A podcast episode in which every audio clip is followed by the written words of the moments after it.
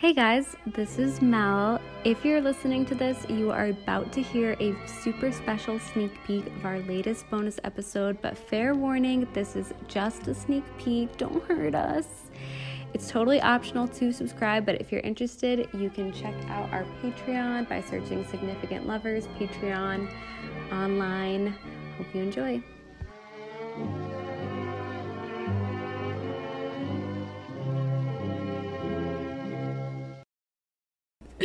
But today is a Mel episode. And who are you doing, Mel?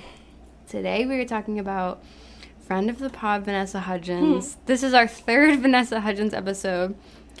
Could be our last. Well, she does have a fiance now, so maybe we'll cover her in the future Someday. But as you guys know, we adore Vanessa Hudgens. Well, at least I do. I would say of like all the like beautiful women in Hollywood, I would say she's probably the most beautiful in my mm. opinion, and just has a really great contagious energy that She I does. literally like. Especially when I think about Vanessa Hudgens, I feel like it gives me a lot of inspiration in my own love life because I'm like, wow, she was with Zac Efron Yeah. for years, and then she was with Austin Butler for even longer.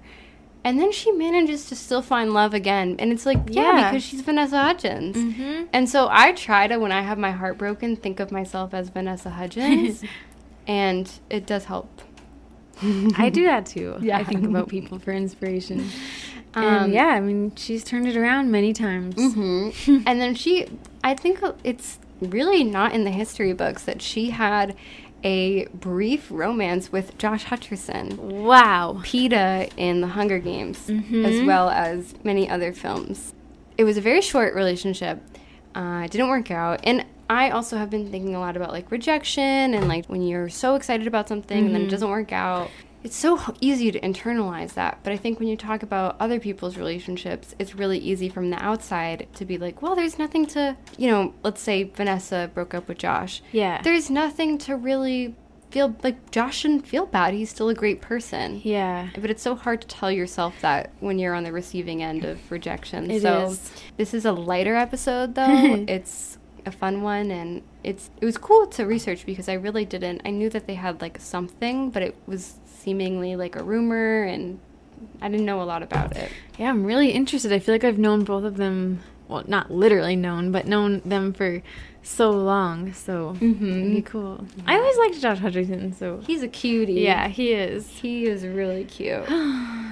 but um, yeah, we've talked a lot in depth. We've already covered Vanessa, her relationship with Zac, Mm-hmm. and her relationship with Austin. So Yeah. I'm not going to get into her backstory. Yep. But Josh Hutcherson, yeah, he was born October 12th. 1992 in Union, Kentucky. I had no idea. Oh. He striked me as someone who would be like an industry plant. Mm. Really? Yeah. He seemed like Oh. someone who like probably like was born in Hollywood. I don't know why. Interesting. Maybe because he had success so early. yeah. His mom, Michelle, was a Delta, Delta Airlines employee. Oh wait, oh, the three words I would use to describe Oh yeah. this couple would be sweet, silly, and casual. Mm, cool.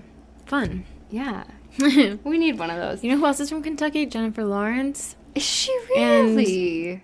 The last episode we talked about Caitlyn, or was it? Yeah, Caitlyn suggested that they could have been a couple. You know what? That is convincing me. Yeah. because I don't. I mean, I think I think the time, the opportunity has passed. I think she's with somebody now, Yeah. and he is too. But I think when you're from somewhere like Kentucky, it is nice to have someone who Yeah. who relates to that experience. I know. It might be tough when you're spending all your time in LA or New York Mm-hmm. and you don't know anyone else from where you're from. Kentucky Yeah. is a very diverse state, though, in that it borders like so many different states. It does. That some parts of Kentucky are very much like Ohio, and some parts of Kentucky are a lot like Tennessee or like the south. Whoa, South. where do you get all this knowledge, Mel? Because I br- briefly had dated someone Oh. from Kentucky. yeah. I mean, it seems like there's cool stuff going on there. Some cool stuff. Mhm. Anyway. I don't know. So his mom, Michelle, was a Delta Airlines employee. later became Josh's assistant, and his dad, Oh, wow. Chris, was an EPA analyst. His parents were actually high school sweethearts. That's cute. That's sweet. hmm Oh, Josh. Oh, Joshy boy, Joshua. And his younger brother is named Connor. I don't know what he does. Oh, Connor.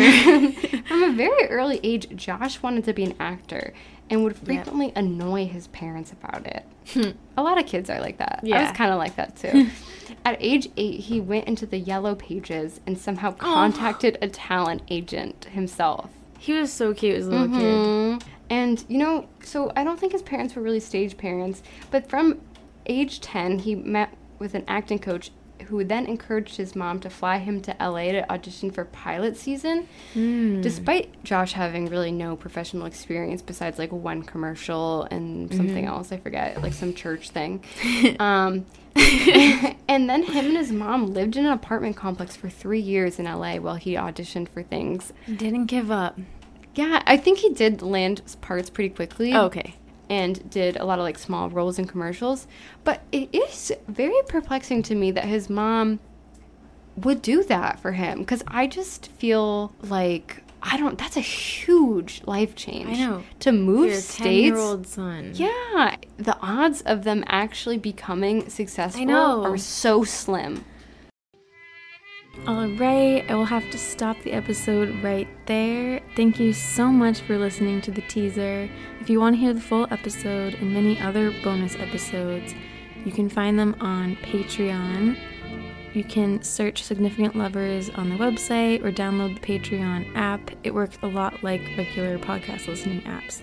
And we have tons of other couples on Patreon to listen to. So thank you so much for listening and supporting the show, and we'll get back together next week.